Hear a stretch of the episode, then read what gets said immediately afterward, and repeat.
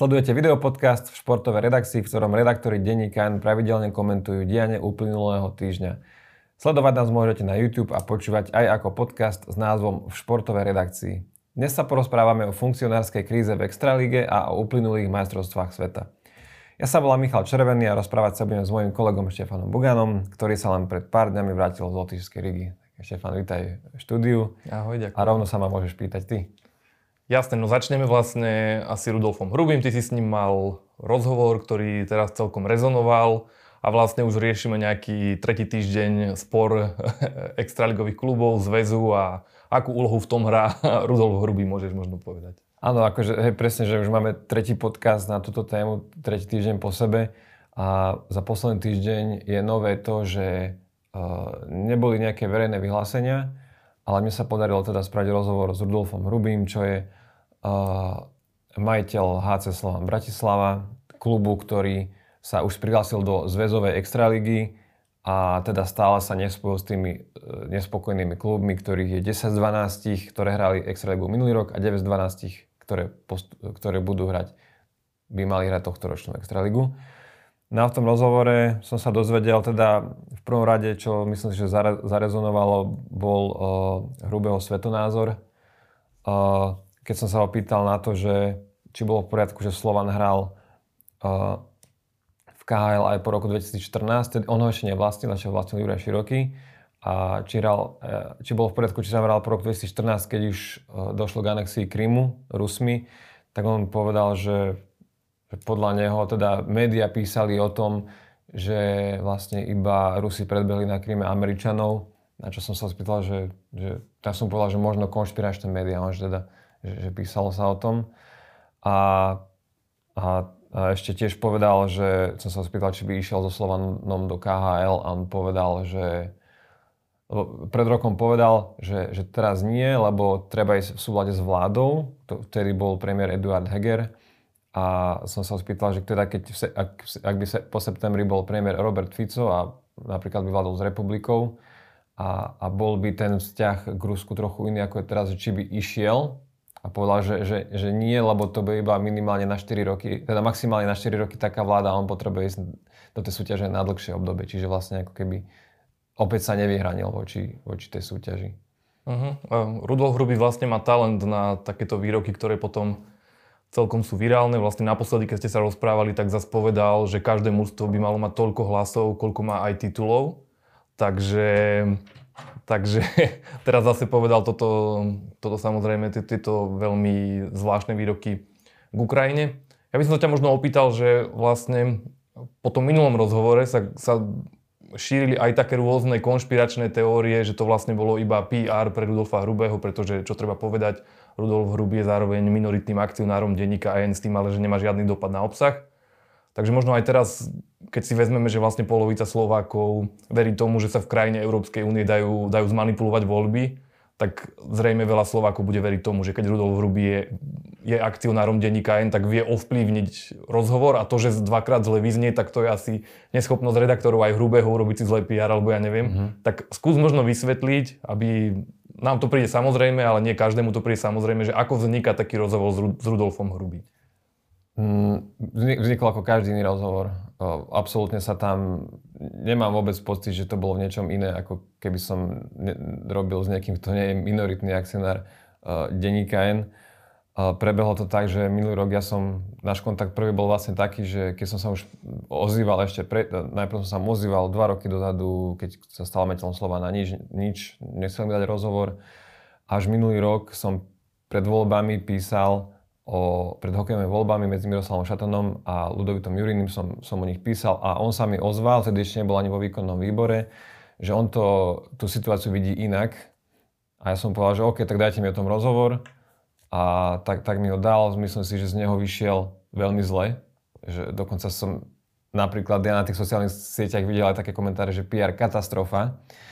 Čiže asi nám to teda nevyšlo, ten, ten zámer. Napísal som potom aj e, kritický newsletter o ňom, e, e, že ako on teda vníma funkcionárčenie na Slovensku. Potom som sa mu rozhovor ani autorizoval, čo je, čo je úplne bežné, že, že ľudia, hlavne ak ide o nejaké konflikty, tak chcú autorizovať rozhovory, on ho ani nechcel, ani titulok nechcel vidieť dopredu, ani nič. Potom som sa mu ozval v septembri vlastne, keď on bol jedným, jeden z tých členov výkonného výboru, ktorí hlasovali za to, že ne, nezakazujú hráčom Skyler reprezentovať Slovensko. On dal vtedy rozhovor konkurencii uh, a mne nedal. A čiže to, to je ďalší dôkaz o tom, že, že, to ne, že nie sme nejaké pier oddelenie Rudolfa Hrubého. Uh, potom sme mali uh, valné zhromaždenie a keďže uh, na konci roka, keďže aj redaktori sú akcionári tak, tak aj tam, som ho videl, ale ani sme sa vôbec nič neprebelo, mám pocit, že sme sa ani, ani nepozdravili. A, a teraz som s ním robil druhý rozhovor aj tak, že som, že som mu napísal mail a on, že, že OK, že, že, že mi dá rozhovor a to je všetko. Uh, takže prebolo to úplne normálne, ako to, ako to vždy prebieha. Niek- niekedy sa ľudia ozvú sami, hlavne keď sú na mňa naštvaní. A niekedy tak vznikne, že, že napíšem niečo, s čím človek nesúhlasí, ozve sa mi, ja mu vysvetlím, že prečo to tak vidím a že ak má záujem, nech to vysvetlí aj on, aj, aj čitateľom a takto to prebehlo aj teraz. Že, a nemysl, akože, ak za tým niekto vidí PR Rudolfa Hrubého, tak asi nevie čítať s porozumením. Keď si naozaj prečíta tie rozhovory a nepozrie si iba, iba to, že, že, tam, že sme s ním mali rozhovor tomto napríklad uh, sa musím zastať napríklad aj konkurencie uh, denníka SME, keď sa pozrieme, ako, ako po, pokrýva finančnú skupinu Penta, tak každému musí byť jasné, že, že na minimálne na novinárov z týchto dvoch médií na Slovensku majiteľa nemajú žiadny vplyv. Áno, Rudolf Hrubý je vlastne v našej pravidelnej vlastne týždňovej uh, ankete, že športové, teda, uh, rubrike uh, športový newsfilter, tak je vlastne aj porazeným týždňa a myslím, že nie je prvýkrát a je to ja. samozrejme za tie tie výroky voči Ukrajine. Možno, aby som to, aby som to tak zhrnul, tak vlastne teraz sa deje spor, spor v slovenskom hokeji.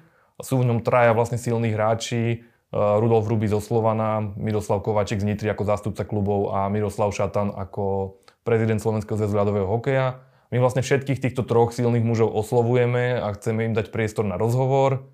Miroslav Kováčka, Rudolf Hruby to využili. Miroslav Šatan vlastne dlhodobo možnosť vysvetľovať aj hokejovým fanúšikom cez denník N svoje postoje nevyužíva. A vlastne aj naďalej by sme radi zorganizovali pokojne aj nejakú debatu medzi nami, keby bol záujem. Čiže Rudolf Hruby je v tomto rovnako ako Miroslav Šatan, či Miroslav Kováčik dostáva od nás vlastne rovnakú možnosť. Ano. A teda možno by som už prešiel k tomu, o čom naozaj bol ten rozhovor. Jasné, takže teraz sa baviť o extralíge, takže po, poďme, no. že k tomu, k tomu meritu veci, že čo povedal o tých témach, ktoré vlastne teraz rezonujú. No celé to bolo v takom, v takom duchu, že, uh, uh, že on, však ja by som s nimi do toho išiel, ale že mňa tu nikto neoslovil, na čo na ten, tento výrok sa tiež objavil na sociálnych sieťach a začali sa šíriť normálne, že screenshoty, ako ho PHL pozvala na stretnutie, ktoré mal byť koncom marca o, a malo by to stretnutie o, o zakladaní tej, tej novej e, súťaže mimo zväzu. A ako to on odmietol, čiže ako týmto trochu spochybnili tie jeho slova, ale nevieme, čo ďalšie sa tam dialo, nevieme, čo predchádzalo, čiže ťažko hodnotiť, keď niekto vyťahuje e, súkromnú komunikáciu, že, že ale, on, ale tá strana sa asi potrebovala obrániť, tak toto zverejnili, že oni ho pozývali. A vlastne hrubý vidie problém v tom, že, že PHL, teda tú súťaž, založili tí istí ľudia, ktorí uh, založili pred tromi rokmi alebo 4 rokmi APHL. E, to je tá spoločnosť, ktorá združuje kluby a ktorá vznikla tak, že keďže oni boli pod prohokejom a chceli mať iného hlavného sponzora, partnera, ale s tým starým ešte stále mali zmluvu, tak ten prohokej poslali do likvidácie iba kvôli tomu, aby mohli spraviť novú spoločnosť, čo nie je najčistejšie. Toto sa Hrubému nepáčilo, a či sa mu tiež nepáčilo, že APHK slúbila zväzu, že v nej bude Slovan a on tvrdí, že teda jeho sa na to nikto nespýtal, čiže to sa mu tiež nepáči. A hovorí, že on by do toho s nimi išiel za podmienok, že má pocit, že ak by sa spravila nejaká APHK plus, alebo dajme tomu, že, že opäť by sa spravila nová spoločnosť, ale on by tam bol od začiatku a mohol by ako keby rozprávať do toho, že ako to bude vyzerať, lebo teraz on je on, on sa stiažuje na to, že oni mu to poslali iba na pripomienkovanie, ale on chce byť ten, čo to tvorí, takže cítim, že je trochu taký urazený, že tam nebol od začiatku a zároveň tvrdí, že chce, aby bol pritom aj zväz, čiže aj Miroslav Šatan, že, že keby, sa ešte, keby si všetci takto sadli a spravil to všetko odznova, tak on tvrdí, že je do, do toho ochotný ísť. Toto sú teda jeho slova. Áno, vlastne dlhšie sa debatuje, či by Slovan mohol hrať v nejakej inej lige, to ešte aj pred týmto sporom, že by sa tu mali vzniknúť dve ligy. Ja som sa vlastne pred pár mesiacmi rozprával s rakúskym scoutom a vlastne odborníkom na vlastne súťaže v Európe Berndom Freimillerom a on hovoril, že Slovan je vlastne v takej komplikovanej situácii, pretože on by chcel ísť do Česka, lenže Česká liga až taká nie je motivovaná ho zobrať aj z toho dôvodu, že majú veľa kvalitných ehm, a tradičných miest aj v druhej najvyššej súťaži a ťažké im povedať, že my zoberieme Slovan a vy nemôžete, že liga sa nebude rozširovať, pretože tiež chcú tam udržať nejakú kvalitu. A zároveň liga Rakúska bývala Ebel, teraz sa volá Ice, ktorá by chcela Slovan, tak tá nie je atraktívna pre Slovan. Čiže Slovan je tak niekde medzi tým, mm. že na jednu ligu je prísilný, na druhú je možno, že príslabý alebo príliš málo zaujímavý. Takže ako to vyzerá podľa teba? Že je tam nejaká, nejaká možnosť, čo ti možno ten Hruby povedal, či je možnosť ísť do toho Česka, alebo či zvažujú možno tú, tú horšiu súťaž, tú nejakú Rakúsku, Rakúsku alebo... On, on, on tvrdil, že to Česko, že nad tým ešte neuvažuje, lebo chcel by tam ísť iba v prípade, že by, že by tam hral o prvú štvorku, čo tvrdí, že momentálne na to, na to Slovan nemá, aby hral v Česku o prvú štvorku.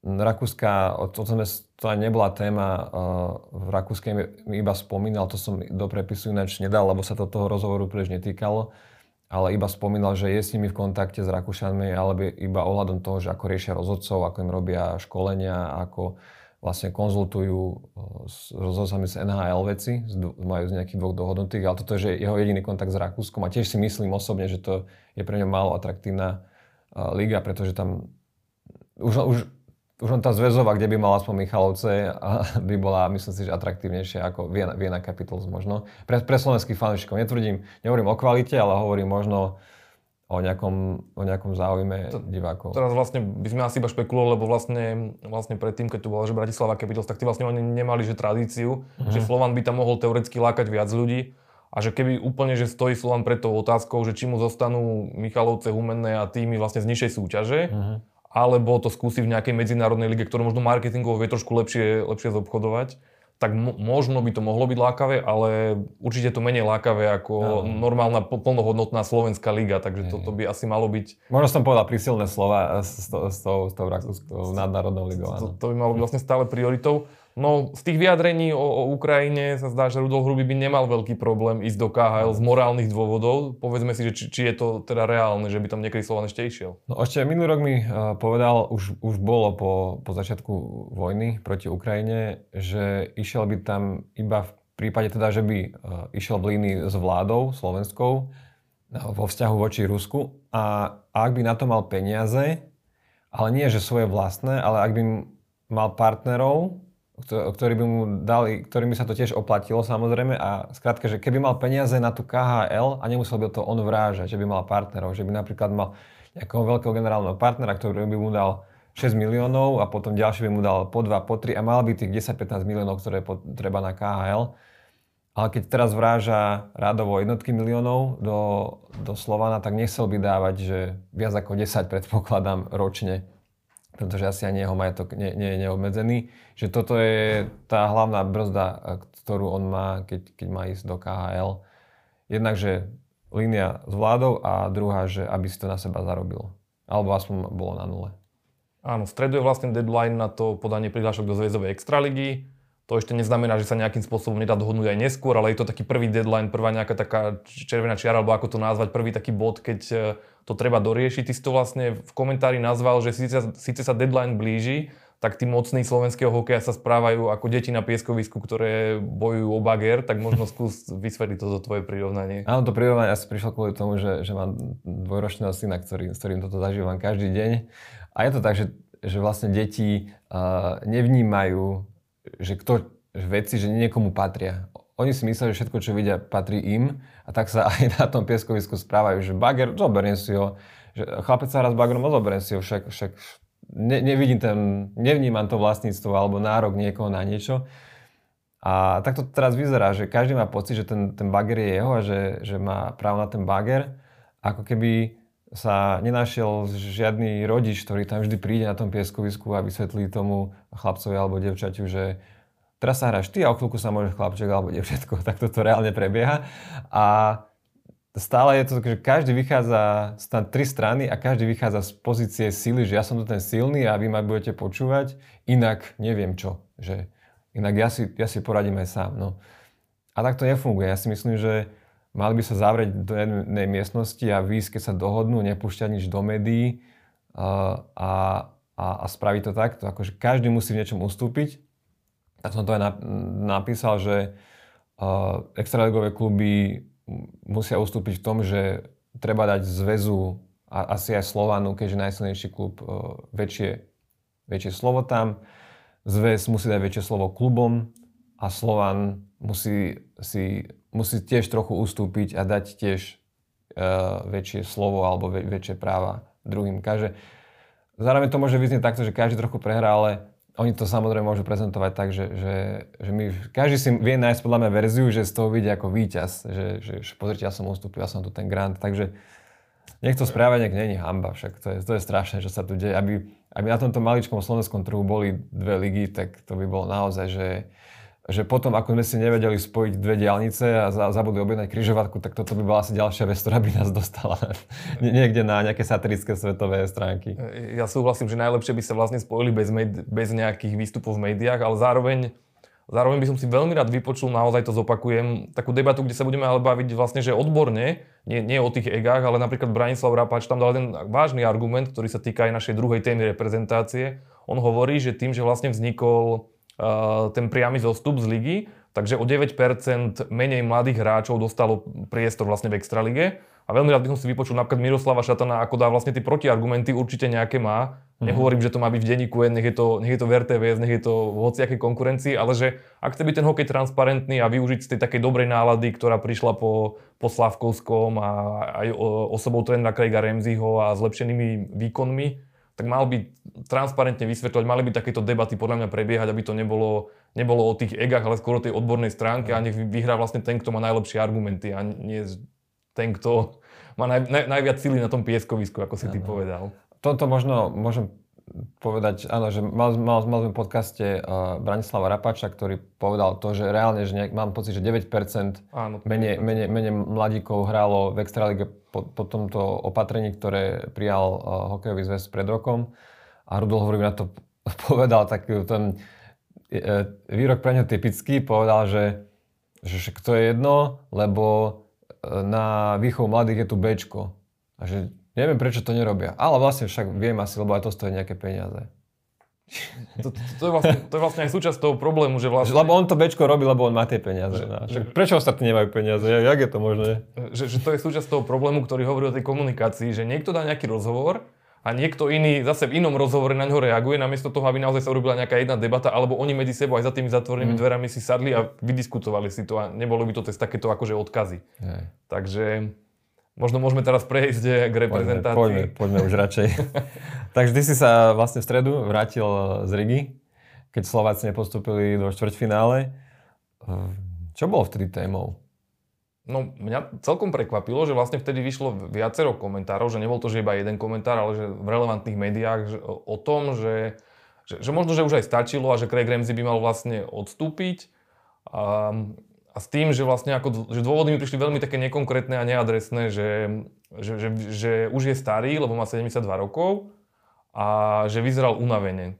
Tak obe mi prišli také, taká trošku dojmológia, pretože starý bol aj pred tými 6 rokmi, keď k nám prišiel a mal 66, už, už ani takých trénerov nie je veľa. A... To, to, by, to by som mohol dodať, čo to hovorí pani Záborská, ktorá, ktorá keď Miroslav Šatan už nehral v reprezentácii, tak, eh, tak sa stiažovala na to ešte ako europoslankyňa, že to je ageismus, že iba kvôli tomu, že je starý nehrá. Ale to bola iba taká eh, odbočka, to, takže ľudia starnú, to áno.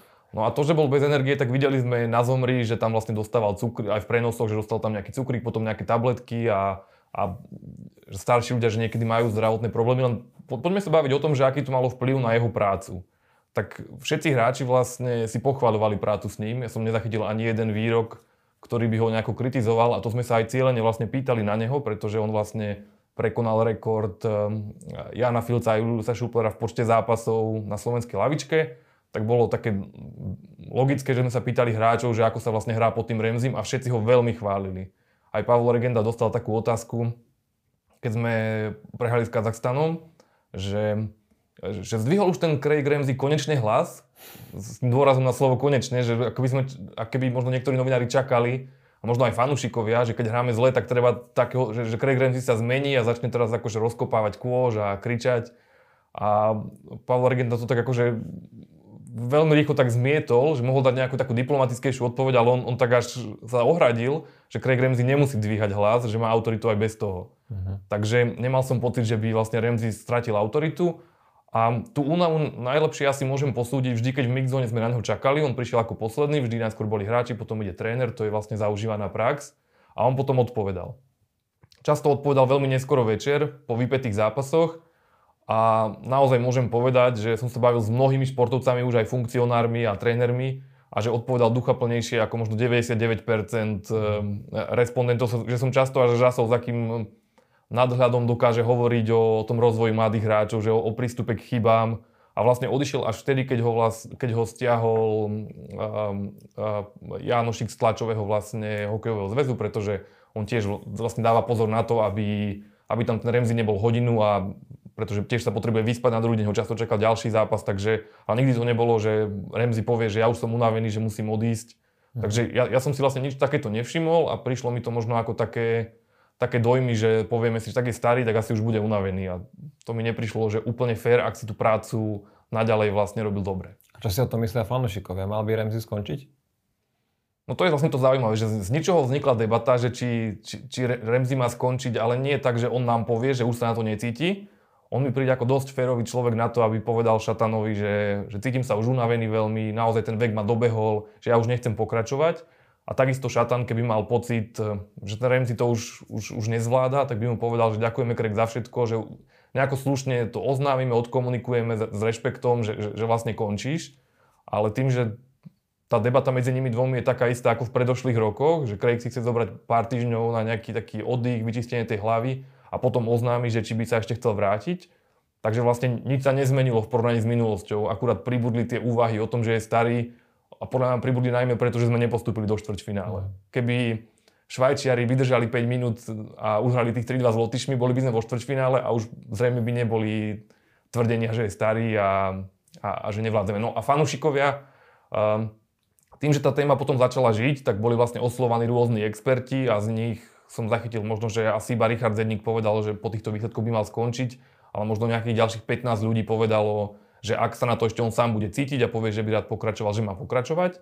A zachytil som v médiách aj dve vlastne ankety medzi fanúšikmi. Jednu prezentovala RTVS a tam bolo, to bolo asi na ich Facebooku a tam sa 85% ľudí vyjadrilo, že je za, za zotrvanie Remziho a iba 15% bolo proti. A ďalšiu anketu urobila Pravda a tam bolo, myslím, že 73% bolo za zotrvanie a nejakých 25% za to, aby skončil tam to bolo trošku aj diferencované, že 57% povedalo, že jednoznačne má čo dať slovenskému hokeju a ten zvyšok do 73% bol, že buď povedali, že počkajme si, ako dopadne budúca sezóna, alebo že nech skončí o rok. Takže, mm. takže ešte na ten rok ho chce 73% aj, aj podľa čitateľov pravdy. A ty si čo myslíš? On, on pôvodne prišiel v roku 2017 na ro, rok, dva, aby toto nejako nastavil a, a je tu stále. Uh, ja mám pocit, že on by aj uh, skončil, alebo by Šatan dal niekoho iného, keby mal koho? No to je ten hlavný problém, že my vlastne sme si nevychovali takého jasného nasledovníka. Tých asistentov sa tam vystredalo mnoho a taký možno, že najlepší adept, ktorý sa aj spomína, je, je vlastne Vladimír Orsa, ktorý ale ešte vlastne sa chce venovať klubovému hokeju. Ak možno, možno ho oslovia a možno ten, tá odpoveď bude iná, neviem.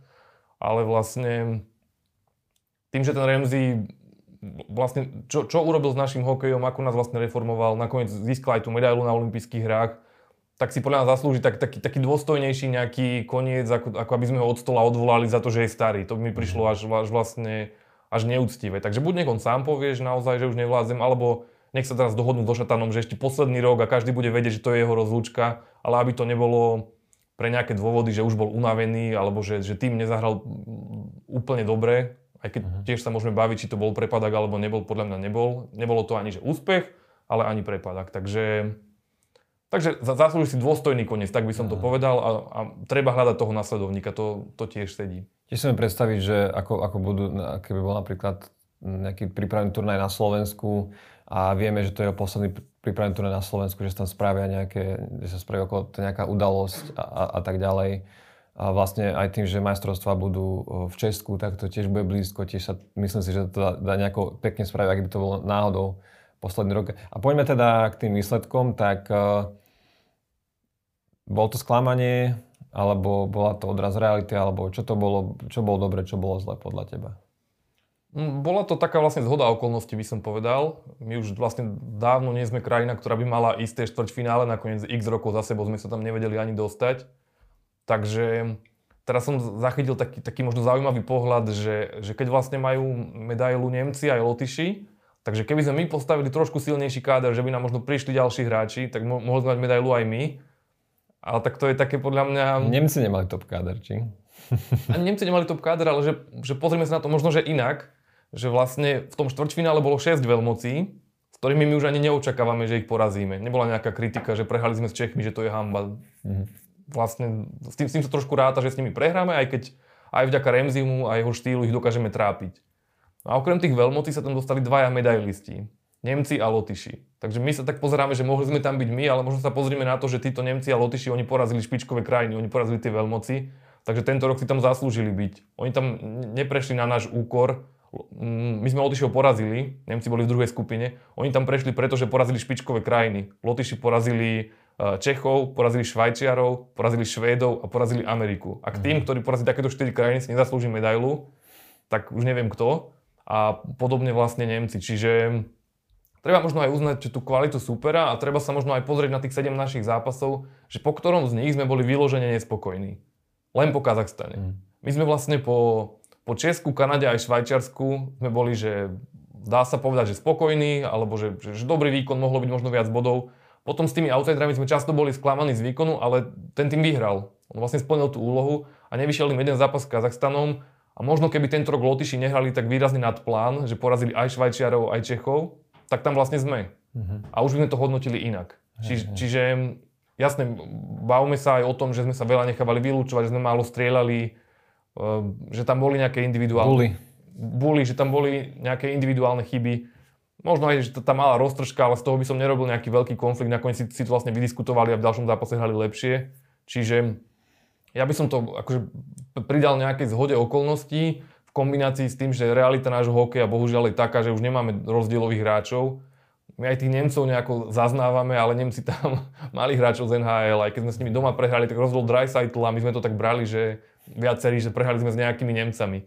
Tí Nemci nás už dávno, Švajčari nás dávno milovými krokmi predbehli a Nemci nás dobehli a už to pre nás tým pádom nie je také samozrejme, že ich porazíme. No a Lotyši mali historický turnaj. Akože uh-huh. Stále sme lepší ako Lotyši, ale tak teraz naozaj porazili, vymenoval som tie krajiny, ktoré, e, ktoré dokázali poraziť, takže je to proste fakt to, že, že, že tie turnaje sú slabšie, medzinárodné, bez, bez tých hráčov NHL, bez tých najšpičkovejších hráčov. A na Olympiáde nám to vyšlo, v Pekingu mali sme bronz, opýtajme sa každý, že či by sme mali bronz, keby tam boli najsilnejšie týmy všetkých krajín, ja si to neviem predstaviť. A teraz to vyšlo Lotyšom a Nemcom, o rok to zase môže vyznám. Bohužiaľ je to taká realita, že tie majstrovstvá nie sú turnajom najlepších krajín. Je to ako pozerať sa na majstrovstvá vo futbale a nebude, bude tam Argentina bez Messiho a Portugalsko bez Ronalda. Tiež niekto vyhrá, tiež to veľa ľudí bude sledovať, ale nebude to úplne to, že sa porovnali tí najlepší s najlepšími. Ale také by boli majstrovstvá vo futbale teraz keď sa končia všetky sezón, sezóny najlepších súťaží. To, to si vlastne predstav, že, že Dortmund s Bayernom bojujú o titul a ich hráči nie sú na majstrovstvách sveta. Manchester City si oslavuje titul a nikto z nich proste nie je k dispozícii svojim tímom. Čiže toto je vlastne problém hokeja, o ktorom vlastne aj náš kolega tiež napísal jeden komentár. Maťo Ondrišek. Maťo Ondrišek a vlastne ja som tiež už aj pred turnajom písal, že to nie je turnaj najlepších hráčov. Mm čo vlastne som sa aj odvolával na, na legendárneho Václava Nedomanského, ktorý povedal, že tie majstrovstvá už nie sú o najlepšom hokeji, ale sú vlastne o, takou prehľadkou vlastenectva. Preto to vlastne je u nás také populárne, môžeme fandiť našim, ale stačí, aby si človek e, po tých zápasoch pustil v noci NHL a tam je to naozaj hokej trošku väčšej rýchlosti, aj, aj hernej, ale aj toho rozhodovania najmä. Takže bohužiaľ hokej má problém, ktorý by mal nejakým spôsobom vyriešiť Niekedy to dobre suplovala aspoň tá, tá Olympiáda, že každé 4 roky sa stretli tí najlepší. Do toho, keď bol občas svetový pohár, tak človek nemal až taký pocit, že, že je taký ochudobnený. Ale teraz, keď zostali len tie majstrovstvá sveta a Olympiáda bola bez hráčov NHL dvakrát, tak je strašne veľa hviezd, ktoré si nikdy nezahrali za svoju krajinu. Napríklad u nás, sa to, u nás je to vlastne od roku 2014, naposledy v Soči sme mali najsilnejší káder, pretože na Svetovom pohári bol ten tým Európy a tam sme mali iba niekoľkých hráčov a to, to nebolo to isté pre tých slovenských fanúšikov, ako fandiť Slovensku. Uh-huh. A aká vlastne vyzerá tá situácia s, s Olympiádou? Tá bude v roku 2026 v Taliansku. jednak, že ako to vyzerá, budú tam hráči z NHL a druhá, že bude tam Slovensko, lebo aj o tom sa rozhodovalo na týchto majstrovstvách. No tá informácia je taká, že by tam mali byť hráči z NHL, ale videli sme aj pri tej poslednej olympiáde, ako sa to do poslednej chvíle... Tak snáď nepríde ďalší COVID. Snáď nepríde ďalší COVID, alebo si NHL nenájde inú výhovorku, aj tak, tak by sa to dalo povedať. Takže uvidíme. A čo sa týka tej olympiády, tak tam nám dvakrát nepomohli Švajčiari, čo, čo, je, čo je fakt. Bože, tí Švajčiari. Čo, čo je proste... A to sme chceli byť druhé Švajčiarsko. Presne. Čo, čo, čo, je síce fakt, ale ako som aj písal, že, že vinník za to je nezmysel. Proste tak boli sme my v takej situácii, že sme sa museli spoliehať na iné výsledky a Švajčiari neprehrávali preto, aby, aby sa Slováci nedostali na olympiádu. To sú... Sepci. To je opäť v tej úrovni konšpiračných teórií. Tak oni najskôr prehrali s Lotyšmi. Um, čo, čo, čo nám vlastne nás ne, neposunulo do štvrťfinále. Keby sme vo štvrťfinále, tak sme na Olympiáde. A potom stačilo, aby porazili Nemcov a sme pred Nemcami a opäť sme na Olympiáde. Mm-hmm. Takže s Nemcami sa im pravidelne nezvykne dariť v týchto kľúčových zápasoch, takže to, že oni sa pripravili o veľkú šancu na titul majstrov sveta, tak nás pripravili vlastne o, o priamu účasť na Olympiáde. Mm-hmm. Momentálne sme v tom rebríčku 9. A teraz eh, možno trošku, trošku s humorom to budú mať mnohí, mnohí obhajcovia Rusov na všetkých podujatiach veľmi ťažké, budú mať veľkú dilemu, pretože oni väčšinou hovoria, že, že, že šport a politika sa nemajú miešať, že Rusi majú hrať na všetkých podujatiach a že na vojnu zabudnime. Tak ehm, keď, Rusi, keď Rusov pustia na Olympiádu, tak my musíme hrať kvalifikáciu, pretože sme deviatí. Mhm. Ak by ten zákaz pre Rusov naďalej trval, tak sa vlastne posúvame pred nich a sme v 8 a tým pádom budeme na Olympiáde priamo a nemusíme hrať kvalifikáciu. Takže čaká takýchto viacerých podporovateľov Ruska možno trošku dilema, že ako sa k tomu postaviť. Tak budeme držať palce, aby sa postavili správne. Toto bol Štefan Mugan. Ja, ďakujem. A ja sa, Michal, ja sa volám Michal Červený a vidíme a počujeme sa niekedy na budúce.